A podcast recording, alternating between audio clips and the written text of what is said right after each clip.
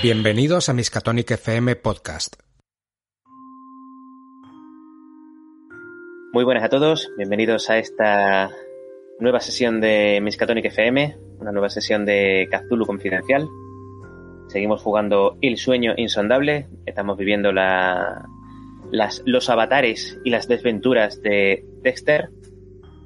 Y estamos aquí en la maravillosa presencia de nuestro queridísimo amigo Héctor. Héctor, ¿qué tal? Pues muy bien, deseando seguir, que llevamos varias semanas como el perro y el gato persiguiéndonos el uno al otro y no hay manera de cuadrar agendas. La vida nos puede. Total. Así que nada, eh, vamos a hacer un pequeño recap de por dónde nos quedamos en esa segunda sesión. Una sesión en la que comenzamos con señor Roscoe Dicking en la puerta de tu, de tu despacho, ¿verdad? Sí, de mi cuchitril, como él lo llamaba. Lo invité a pasar, intercambiamos unas palabras. Me dejó entrever que no tenía, no le apetecía mucho que hubiese nadie indagando en sus asuntos y en qué es lo que pasaba. Que finalmente ha resultado ser una deuda bastante importante de dinero con White y Alexander, un tipo de asuntos turbios eh, que tiene un local que se llama El Alegría, que ha salido mencionado en algún momento en la aventura ya. Y tampoco quería que indagase mucho acerca de lo que había pasado con Helen. Hasta que finalmente, después de mucho presionarle y tener un, unas palabritas con él, eh, acabó confesando que de alguna forma había usado a su hija Helen para, para pagar esa deuda, o algo así me dio a entender. La única manera en la que supe contestarle fue arreándole un puñetazo en la mandíbula y tumbándolo. De ahí llamé por teléfono a mi amigo Maswell para averiguar algo acerca de Marshall Daly, el tipo con el que se había estado viendo Helen antes de desaparecer.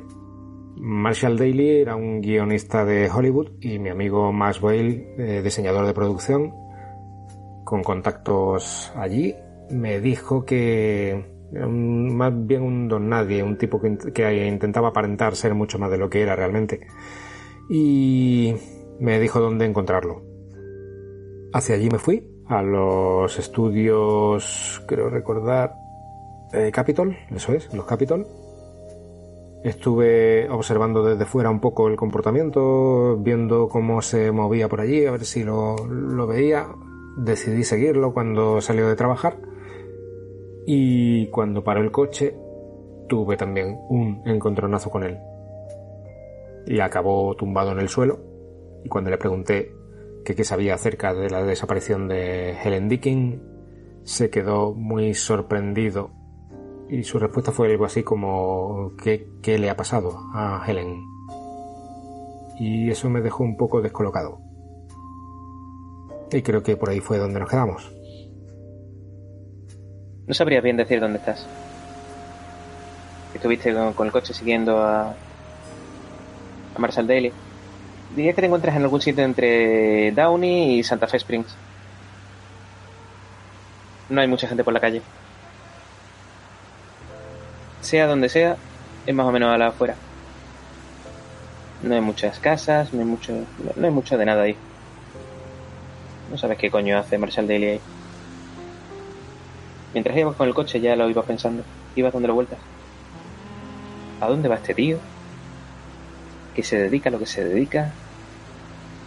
¿Que hace panfletillos a modo de guion para seriales cutres y películas chafarderas para el Capitol? Una vez para el Capitol, otras veces para la competencia, para la Paramount. Estás muy acostumbrado a la gente. Has vivido toda tu vida rodeado de gente. Más o menos tienes una especie de sexto sentido encaminado a saber si la gente te está tomando por gilipollas o no. Eres muy bueno intuyendo qué piensan, cuándo lo piensan, cómo lo piensan, si te toman por el pito del sereno si infundes algún tipo de autoridad. Es que en algún momento de tu vida has conseguido hacer eso. De todas maneras, cuando te ha faltado autoridad, te has tomado tú mismo la potestad. Lo que te falta de inteligencia, lo suelen arreglar tus puños. De hecho, en los últimos días ya llevas dos puñetazos a dos tipos. Dos tipos que acabas de conocer, con los que casi no has intercambiado palabras. Pero oye, qué fantástico remedio, qué gran medicina. La medicina de los cinco nudillos.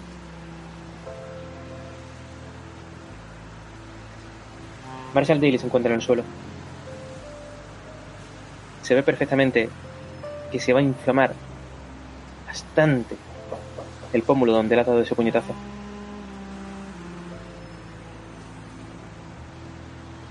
Sorpresa. Si tuvieras que definir su cara con una palabra, sería esa. Y no nos engañemos. Podrías decir que más que sorpresa en la cara de Marshall Daly hay un espejo. Porque te encuentras exactamente igual que él. ¿Te esperabas esa reacción? Para nada. Estaba absolutamente convencido de que este tipo sabía lo que algo de lo que le podía haber pasado a Helen. Y por su expresión, su reacción, quizá se huela algo, pero no parece que sea él el causante, que era lo que yo pensaba en un primer instante. Al menos eso es lo que me dice el instinto. Tirada de sentir el peligro. Vamos allá. 6. Creo que tengo una ventaja que puedo aplicar. De hecho, tengo la ventaja sensación extraña que me da un más uno a los controles de sentir el peligro. Por lo tanto, sería un 7. La calle está vacía, pero una cosa es que la calle esté vacía y otra cosa es que las calles no tengan, que las casas no tengan visillo. Miras a tu alrededor. Ha sido una mezcla entre sonido sordo del golpe, grito de sorpresa y daño. Marshall ha gritado. La caída contra el suelo mm, se ha tenido que escuchar. Te pones a mirar a tu alrededor. No se mueve ninguna cortina. No hay ningún ojo avispado. Te atreverías a decir que es tu día de suerte. ¿Qué haces? Le voy a ofrecer una mano a Marshall Daly para que se incorpore. ¿Quién es usted? Joder. ¿Qué, ¿Qué le ha pasado a Helen? ¿No sabe nada de lo que le ha pasado a Helen? Venga, levántese. Te quita la mano de un golpe, se levanta el solo y da varios pasos hacia atrás, como intentando recobrar la estabilidad más que intentar huir de ti. ¡No! ¿Qui- ¿Quién coño es usted? Eso no importa. Usted es Marshall Daly, ¿verdad? Es amigo de Helen Dickin, ¿verdad? Déjeme hablar con usted cinco minutos y aquí no ha pasado nada. ¿Qui- ¿Es, ¿Es usted policía? Lo que yo sea no es importante en este momento. Digamos que Para mí sí. eso no le incumbe. Nota que está nervioso. Y nervioso porque lo mismo se huele que detrás del golpe hay algo más. Quien yo sea no le importa en este momento a usted. ¿Quién cree que soy? Un tipo que acaba de partirme los labios. En eso estamos de acuerdo. ¿Y por qué lo he hecho? No, no lo sé. Porque usted ha intentado darme un puñetazo a mí primero. Eso para empezar. ¿Y por qué? ¿Pero por qué me sigue? ¿Lo, lo- lo manda alguien? Se pone nervioso. ¿Por qué dice eso? ¿Hay alguien con el que tenga algún asunto pendiente? Eso no es asunto suyo. Verá, yo no estoy aquí para hacerle daño a usted. No tengo ningún interés en usted. Voy a intentar calmarlo. Voy a intentar calmarlo utilizando consuelo. Porque creo que me está tomando por alguien más, por alguien diferente. Si me gastas un empujón, te arreglo la vida. Pues venga. Sí. Es... de- Es... Usted no tiene pinta de policía. No, no. Usted no será del escuadrón rojo, ¿no? ¿Me suena que es el Escuadrón Rojo? Te suena perfectamente. Son una facción de ultraderecha, principalmente de la policía de, de Los Ángeles. Se dedican a invitar amablemente a los comunistas a dejar de serlo. Ok, vale. No, amigo. No lo soy. Pero si lo fuera, ¿usted tendría algún problema? Pero no lo es, ¿no? No, no estoy aquí por eso. Estoy aquí por Helen Dickin. ¿Está dispuesto a colaborar? Sí, pero no aquí. ¿Dónde quiere que vayamos? Vamos ahí atrás. Te señala de entre las casas que hay. Te señala una especie de callejón. Se quiere quitar de la avenida principal. ¿Ha tenido algún problema con el Escuadrón Rojo, amigo? Mm, ¿Qué entiende usted? ¿Qué entiende usted? ¿Cuál es su nombre? Eso es lo de menos. ¿Qué interés tiene en saber mi nombre? ¿Qué interés tiene usted en mí? Dex Raymond. Dex Raymond. Espero que sea su nombre de verdad. Eh, verá, Dex. mm, digamos que no. que no estamos bien vistos por. por esa gente. Eso no es de asunto mío, no es de mi incumbencia, no es a lo que yo me dedico. Como le digo, yo estoy aquí para intentar averiguar qué ha pasado con Helen Dickin. Pero Eso, eso quiero saber yo. ¿Qué, qué- qué le ha pasado a Helen? no, ¿Está bien? no sabe nada. No, no, no. La vi hace. hace poco, pero no. Bueno, poco. ¿Cuánto hace que la vio? Eh, No recuerdo. No recuerdo la fecha exactamente. Hace. Algo más de un par de semanas. No hay ningún motivo con- especial para recordar la fecha. Fue en mi oficina. Pues créame si le digo que sí hay un motivo para saber la fecha. Pero, pero está bien. No está del todo bien. Está bien, está sana y salva. Ha aparecido. Entonces. ¿Cómo que ha aparecido? Dex, dígame qué coño está pasando aquí. ¿Cómo? ¿No, no sabe que Helen Dickin ha aparecido? No sabía que había desaparecido. ¿Cómo? Pero. Joder, vi a Helen Dickin hace. mm, no lo sé. Tres semanas, un mes. Mm, La vi en mi oficina. mm, Estuvimos un rato juntos y, y se fue, ya está. Cálmese. Vamos a hacer una cosa. Responda unas preguntas. Pero está, heri- está herida. Está herida. Le, le No, han. está bien. Respóndame unas preguntas y le contaré cómo está Helen. No tiene que preocuparse por ella ahora mismo. Por favor, respóndame unas preguntas. ¿De qué conoce a Helen? ¿Desde hace cuánto? Hace tiempo. La...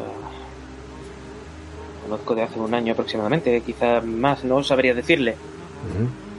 Y, eh, ¿Y de qué la conoce?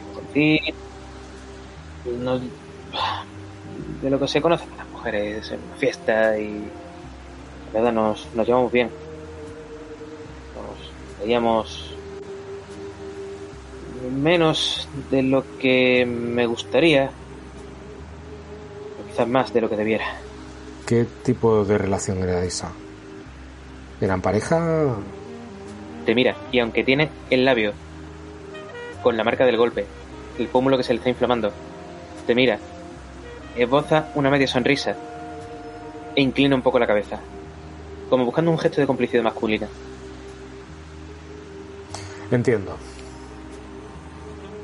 Pero usted no quería más con ella, ¿no? No quería comprometerse, ¿no?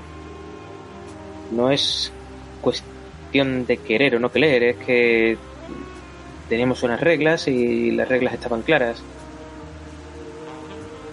Caía cuando caía, tocaba cuando tocaba y cuando no, no forzábamos la máquina, no, intentábamos nada. Ella seguía su vida, yo seguía la mía. Veía también a un par de chicas cuando estaba con ella y nos, nos iba bien. Haga memoria. Intente recordar Eh, aquel día, el último día que la vio en su despacho, eh, no- notó Sí. algo extraño en ella. Dijo qué iba a hacer a continuación, dónde iba a ir, con quién, si se estaba viendo con alguien más. Algún comportamiento extraño. No, comportamiento extraño. Bueno. Extraño, extraño, no. Hablaba de las cosas de siempre, de. de su hermana, que. Pues. ¿Cómo se llama? Meredith o Margaret. algo así. Margaret, Margaret, sí, efectivamente. Y la. Ella la define como. como una sargento disfrazada de gatita. Y nada, me comentaba eso, me comentaba del grupo con el que ella va de vez en cuando. Grupo como de. de- para rezar o ayuda. La luz argentea. ¿Los conoce usted? Ya me lo han mencionado antes. Sí, sí, sí. ¿De qué eh, conoce usted a la luz argentea? ¿Ha tenido... ¿Fue en alguna ocasión con No. Helen? No, no, no, no, no. Helen me dijo de ir una vez, una tal Clara. Clara Nevin o Clara. Clara Sedel. Clara Neville. Cla- Clara. Mm. Podri- podría ser, podría ser. Nada, me dijo de acudir un día a una de las reuniones. No pude aguantarme la risa y creo que se ofendió un poco. Pero nada, no, no volvió a sacarme nunca el tema. ¿Y le habló de esa tal Clara Neville? ¿Le, le contó algo acerca de ella? ¿De cómo era? No. La, una. Habitante o algo así que, que se dedicaba a reunir grupos de gente para hablar con ellos y. Ella decía que calmaba su alma, que la tranquilizaba de los problemas que tenía. Yo. A mí eso me suena a típica estafadora que intenta engañar a cuanta más gente mejor. Y por eso me sorprendió que una chica lista como era Helen mm, que cayera en eso. La verdad me sorprende. Y más con su hermano por detrás. ¿Diría usted que ella conocía a la luz argen- argentea desde antes de empezar a verse con usted o, o hace menos tiempo? no lo sé no, lo sé ya le digo salió una vez a la sumo dos en conversaciones y la segunda vez que me lo propuso bueno que salió en la conversación me dijo de ir a una reunión y ya le digo que, que no pude aguantarme la risa ¿qué pinto yo allí? ¿Por casualidad mencionó en algún momento dónde se veía o dónde podía encontrar a Clara Neville? creo que tienen una iglesia o algo. Me parece que tienen un templo, lo que no sé decirles dónde. Hmm. Mire, tenía que haber ido. Si hubiera ido. Si ayuda de algo. Podría habérselo dicho, la verdad. No, te- no se preocupe, lo averiguaré. Y Pero, Tex, ¿qué, qué qué le- qué le pasa a Helen? ¿Está bien? Helen está bien, está bien, está recuperándose. Helen desapareció durante un par de semanas y hace aproximadamente un mes apareció en la calle desorientada y sin ser capaz de hablar. La policía la encontró y la llevó con su familia. Ahora está descansando en su casa, recuperándose, pero no hay manera de sacarle una palabra está en shock o algo así. Y estamos intentando averiguar qué ha pasado con ella. A mí me ha contratado su hermana Margaret para averiguarlo. No sé, no.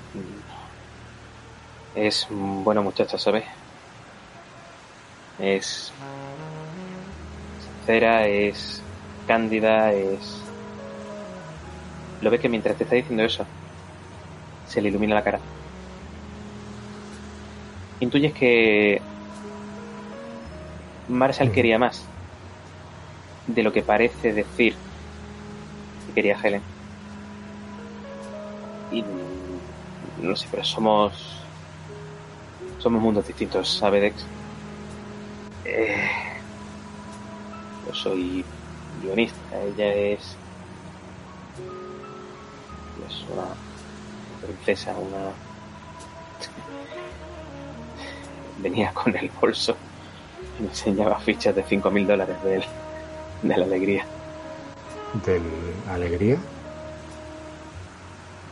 Sí, del, del casino. Casino muy conocido. No sé si ha escuchado usted Sí, hablar algo, de algo escuchado. muchas, muchas estrellas y me enseñaba fichas y se le olvidaba cambiar. Me enseñaba cuatro o cinco fichas. Lo que yo puedo ganar en dos años con las obras que tenía ya en el bolso.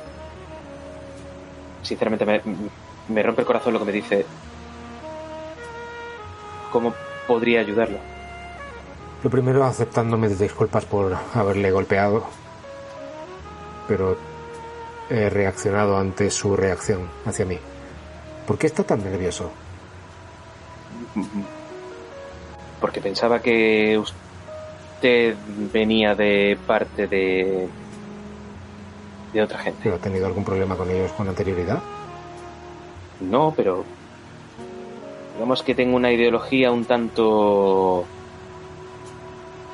irascible. Ya veo. Ser comunista en Estados Unidos no. no está bien visto. Mucho menos por la policía. No me voy a meter en ese tipo de asuntos. No es de mi incumbencia. Y no nos engañemos, Dex. Usted apesta a Poli, ¿eh? No, no soy poli. En serio. Sí, en serio. La gabardina, el camisa, el- las manchas en la ropa, el sombrero, porte de gilipollas. Si usted no es policía, en serio, no. Igual. En lo de gilipollas usted ha acertado, pero lo de policía ha errado el tiro.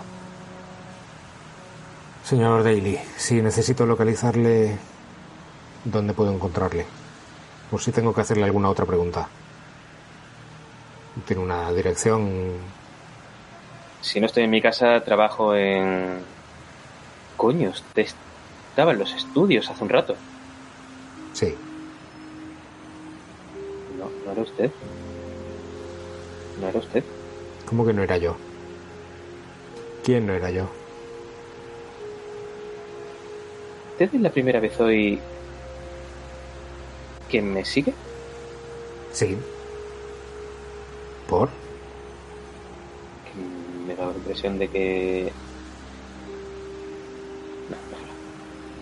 No. No, no, no, por favor, Sí, sí. continúe. No, que estoy obsesionado con esto, Dex. Estoy obsesionado con esto y... mm, y por mandarlo todo a la mierda y dejar la política y dejar gilipolleces. Creo que está usted muy nervioso. ¿Le han estado siguiendo? No, no, lo, s- no lo sé, no sé si no sé si hay alguien siguiéndome, no sé si hay alguien que va detrás mía, no sé si un poli que me quiere meter dos tiros y dejarme tirado en un arcén. No, no, no lo sé, Dex, no lo sé, no lo sé. Tengo la esperanza de que algún día los Estados Unidos estén llevados por por algún comunista, pero cada vez lo veo más complicado, cada vez lo veo más peligroso. Estoy a punto de mandarlo todo a la mierda, se lo digo de verdad. No, no, no me, no me renta, no me renta. Le vuelvo a decir que eso no es de mi incumbencia. Y ahora lo de Helen. Si nota algo raro, si ve que alguien le sigue, si recuerda algo, algún comentario de Helen acerca de algún comportamiento extraño que haya detectado antes de que ella desapareciera, de que dejase de verla, hágamelo saber. ¿Cómo lo localiza? Aquí tiene mi tarjeta, está el número de teléfono de mi despacho. Coge la tarjeta. Ve cuál es tu profesión. Poli sin placa. Le he dicho que no soy poli. Poli sin placa. Gilipollas sí, pero no poli. Poli sin placa. Es un puto poli sin placa. Se guarda la tarjeta. Se da la vuelta y se va hacia su coche. Un puto poli sin placa. Anda que me he equivocado. Mientras él se aleja, yo saco un cigarrillo de- del paquete en la gabardina, me lo enciendo y lo observo lentamente cómo se va marchando. Y cuando él arranca y se va, termino de fumarme el, el cigarrillo pensando en lo último que me ha dicho y en, lo nervioso que estaba este tipo. Tiene toda la pinta de que alguien va detrás de él. No sé si por sus contactos también con Helen o por, por sus contactos con el comunismo. Si estuviese relacionado con la desaparición de Helen, tendría que estar atento a él también. Espero que no, porque no puedo estar, no puedo multiplicarme. Camino hacia mi coche, lo arranco y me marcho de allí. Creo que me va a tocar intentar localizar la iglesia de la luz argentea y hablar con Clara Nebel. A ver si tengo más suerte con ella y puedo averiguar en qué andaba metida. Tira de sentir el peligro. 10 más 1, 11. Y tiene todo en sentir el peligro. Sí. Un 6 y un 4 y el más 1 de sensación extraña. Te subes en el coche. ¿A dónde te diriges? ¿Me puede sonar de memoria dónde puede estar la iglesia de la luz argentea? ¿Su capilla o su templo? Absolutamente Porque si no. no- Era la primera vez que ese nombre. Vale. Si dijese de buscarlo en un listín telefónico, ¿podría llegar a encontrar la dirección? Solo hay una manera de saberlo. Pues entonces voy a buscar una cafetería cercana para sentarme a comer algo, ojear el listín telefónico, mirar a ver si la dirección aparece ahí y ir directamente para, para allá. Te montas en el coche. Sales de esa calle en la que no recuerdas haber estado nunca. Cuando arrancas, te incorporas a la tripulación con todo lo grande que es Los Ángeles y se te viene a la mente una cafetería.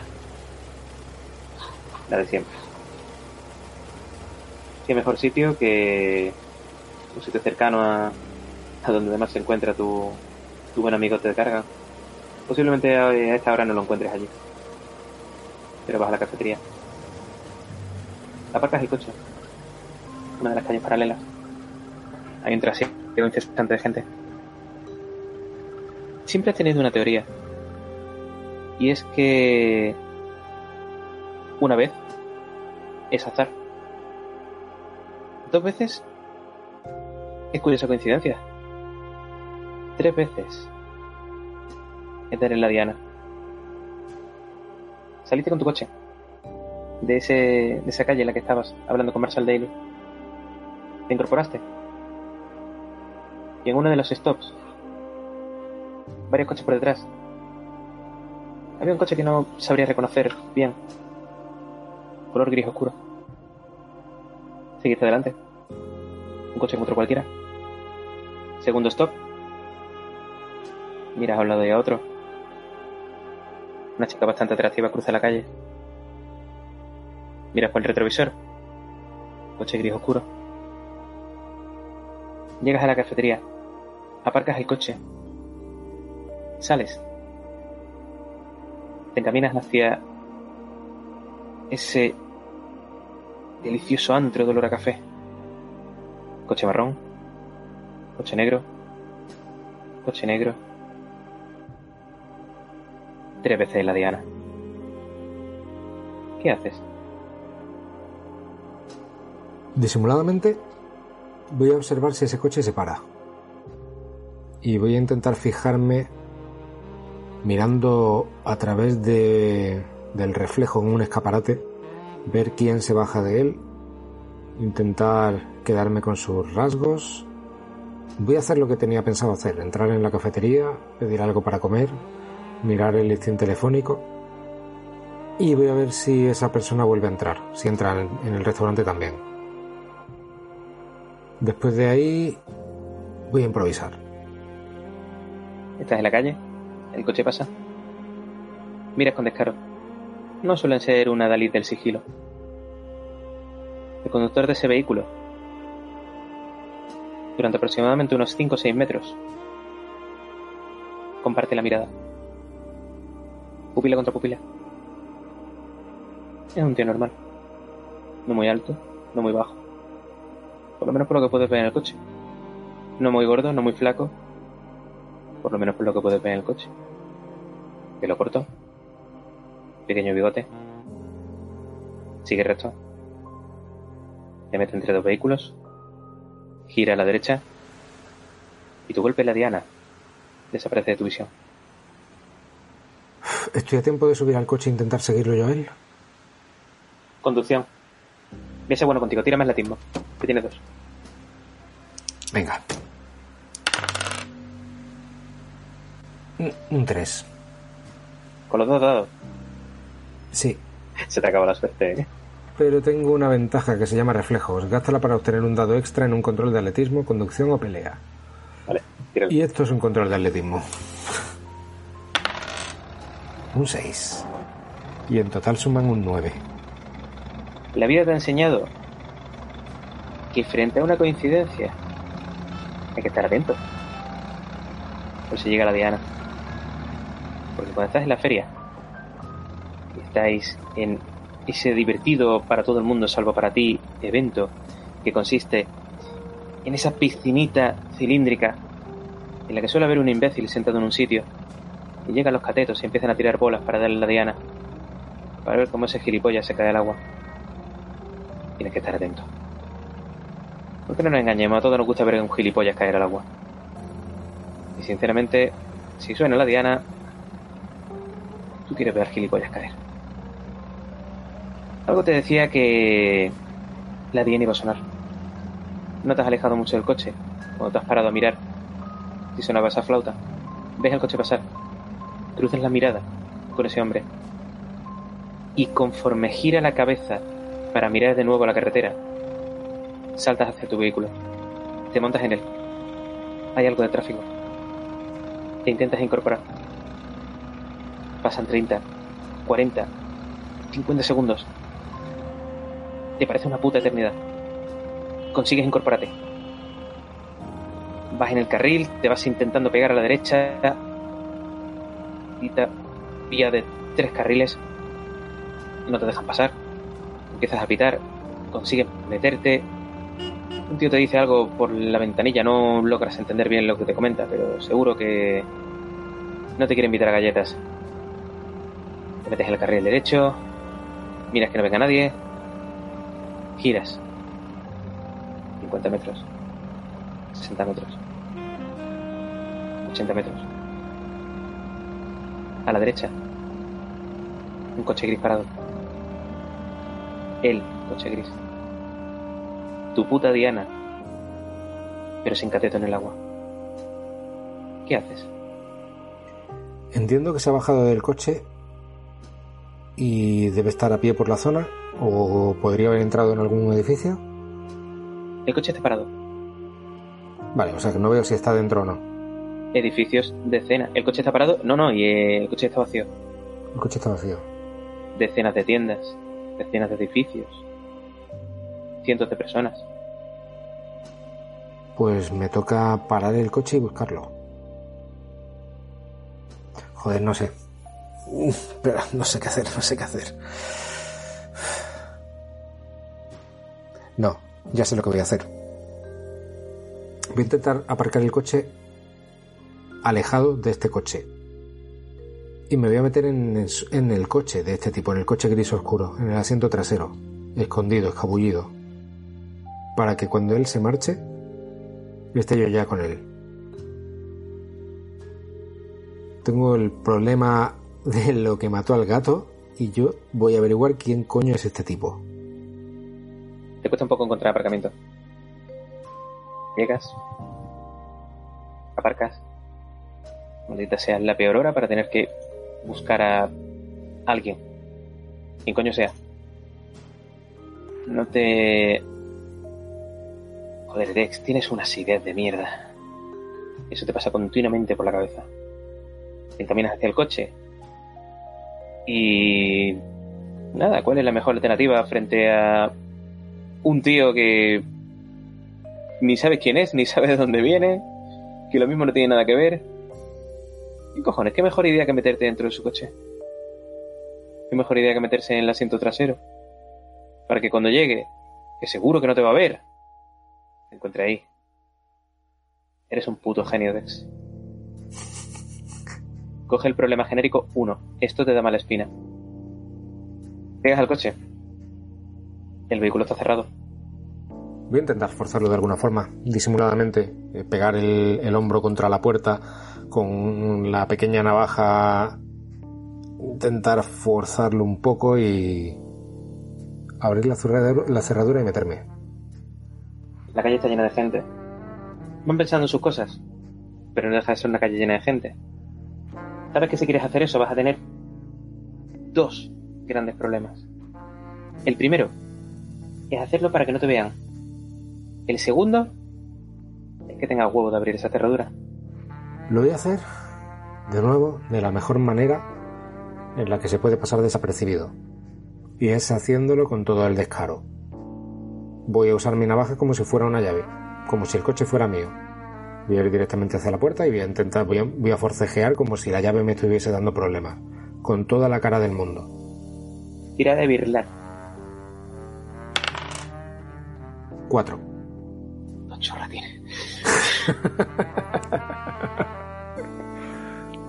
Efectivamente, quizás lo mejor en esta vida sea ir de frente. Para lo bueno y para lo malo. Porque mira, no nos engañemos. Si te parten la cara, por lo menos porque te ha partido la cara. Lo mismo alguien sale en tu defensa. Probablemente no. Sueles tener una suerte de mierda. Salvo coño. Hoy has visto el cateto caer en el agua. Ha sonado la diana. Y nadie te mira. Sacas la navaja. Intentas hacer como que fuerzas la cerradura. Como que la abres, como si fuera la llave normal y corriente de tu puto coche. No es un coche muy bueno.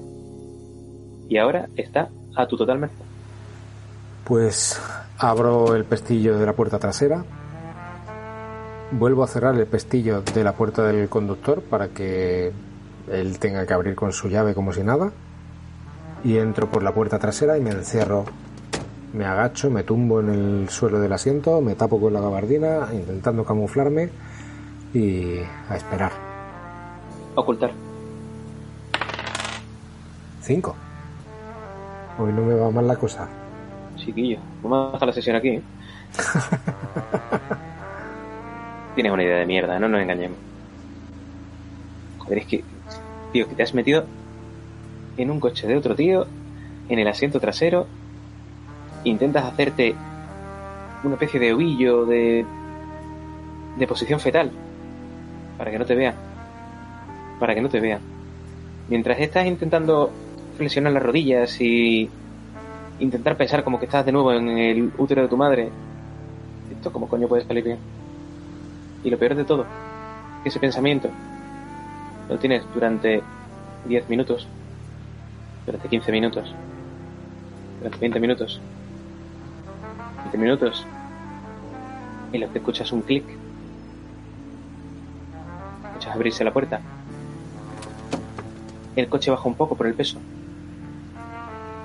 por un segundo se te pasa por la cabeza cómo cojones mi mierda de plan puede haber funcionado. Quien coño se haya sentado no me ha visto.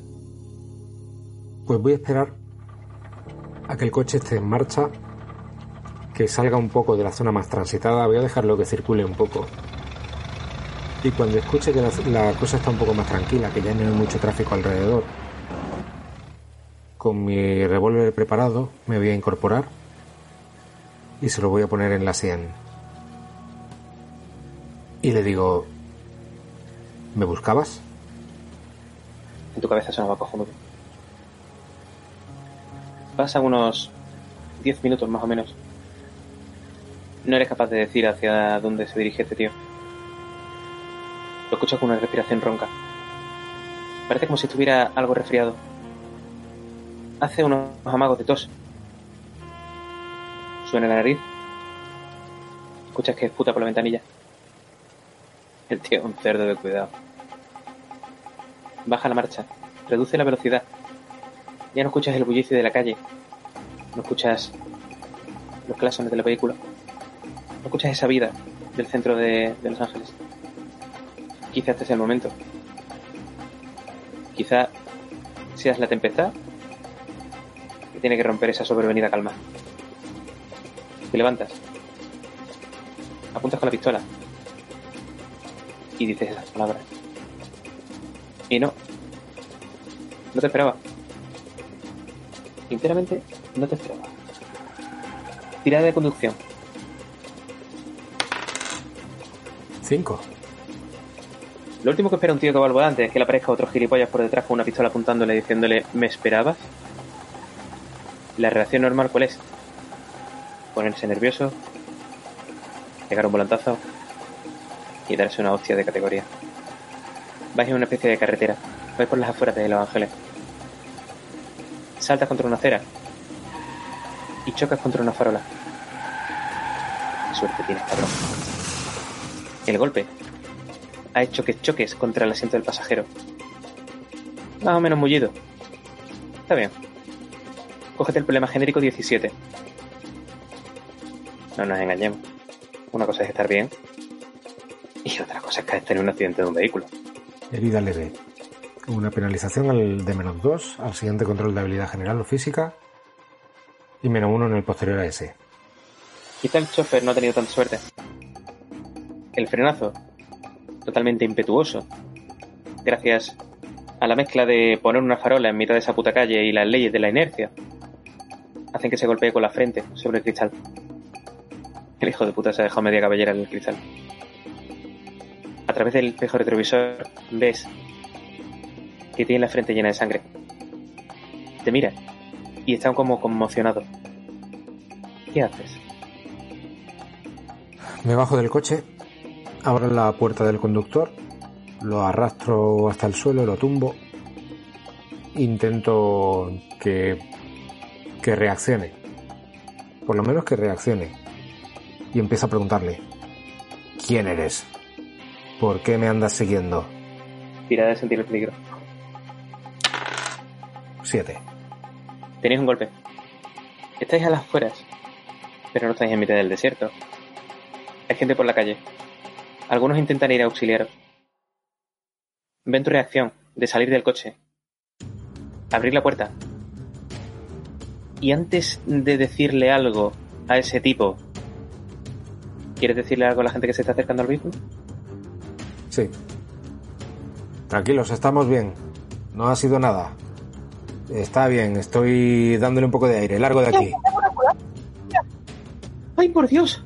Hijo, ¿estás bien? Sí, sí, no se preocupe. ¡Ay, por favor! No se preocupe, señora. Es solo un, un pequeño mareo. Estará bien enseguida. No se preocupe. Una mujer de unos 50 años, delgada, camina con su hijo, que podría tener unos 25 o 26 años, redondo como un balón. ¡Ay! Jimmy, Jimmy, por favor, mm, ve a coger una, ve a comprar unas vendas ahí a la, a la tienda. Ay, por favor, este hombre se ha hecho daño, que alguien llame a la ambulancia. Por Señora, favor. lárguese de aquí. No necesito su ayuda, lárguese de aquí. Voy a intentar intimidarla. Quiero que me dejen a solas con este tío. La verdad es que cuando te pones gilipollas, pocas veces tienes parangón. La señora te mira como ofendida. Una mezcla entre esa sensación de buena samaritana de tener que ayudar a alguien que ha sufrido un PT y la dicotomía de que quien necesita ayuda no la quiere y le has quitado su momento de gloria. Recula ofendida. ¿Este tipo reacciona? ¿Se le ve un poco más consciente? Está ahora mismo mm, semi-conmocionado. Está todavía intentando volver a la realidad. Pues lo cacheo, rebusco, intento buscar la cartera y ver quién es, sin quitarle ojo de encima, porque a la mínima le voy a rear si veo que intenta salir corriendo o, atacarme. Y en cuanto vea que está un poco consciente, voy a empezar a preguntarle. Ropa de calle. Ni muy cara ni muy barata. Tío normal. Como tú. Otro pringao más. Bigote de pringao, cara de pringao. Estiras la mano. Sobre esa ropa del montón empiezas a trastear. Empiezas a buscar dentro de la chaqueta, empiezas a buscar en el bolsillo. Primer bolsillo, nada. Segundo bolsillo, nada. El tío empieza a medio espabilarse. Coges la cartera. Sí, es la cartera. La sacas del bolsillo. Y cuando la vas a sacar del bolsillo, el tío está medio reaccionando. Notas una mano que te coge por detrás y tira hacia quien sea. Te obliga a girarte. Ves una cara redonda, dos ojos, como si fueran puñaladas en un tomate. Le, le traigo las vendas, señor. Le doy un empujón hacia atrás, digo, largo de aquí. Y me vuelvo hacia el tipo sobre el que estoy inclinado para que no reaccione. Le das un empujón. En ese momento lo único que quieres es quitarte a ese gordo de encima. Puto niño entrometido. No se da cuenta de la clase de momento en el que estás. El hecho de que pegues un empujón a ese niño supone que toda la gente de alrededor empieza a increparte. Se sorprende de tu reacción. No se la esperaban. La madre empieza a insultarte. Te giras. Pueden haber pasado tranquilamente cinco segundos. En esos cinco segundos, el tipo, con la frente totalmente llena de sangre, la nariz, la cara, dirías que tiene una máscara roja. Notas que estira de manera acelerada una mano hacia ti con algo brillante.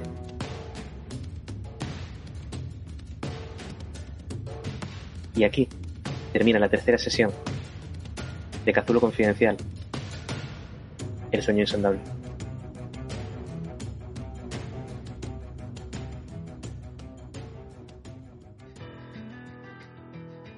Gracias por escuchar Miskatonic FM Podcast. Si quieres estar al tanto de nuestras novedades, suscríbete a nuestro canal de iVoox y síguenos en Twitter en arroba fmmiskatonic.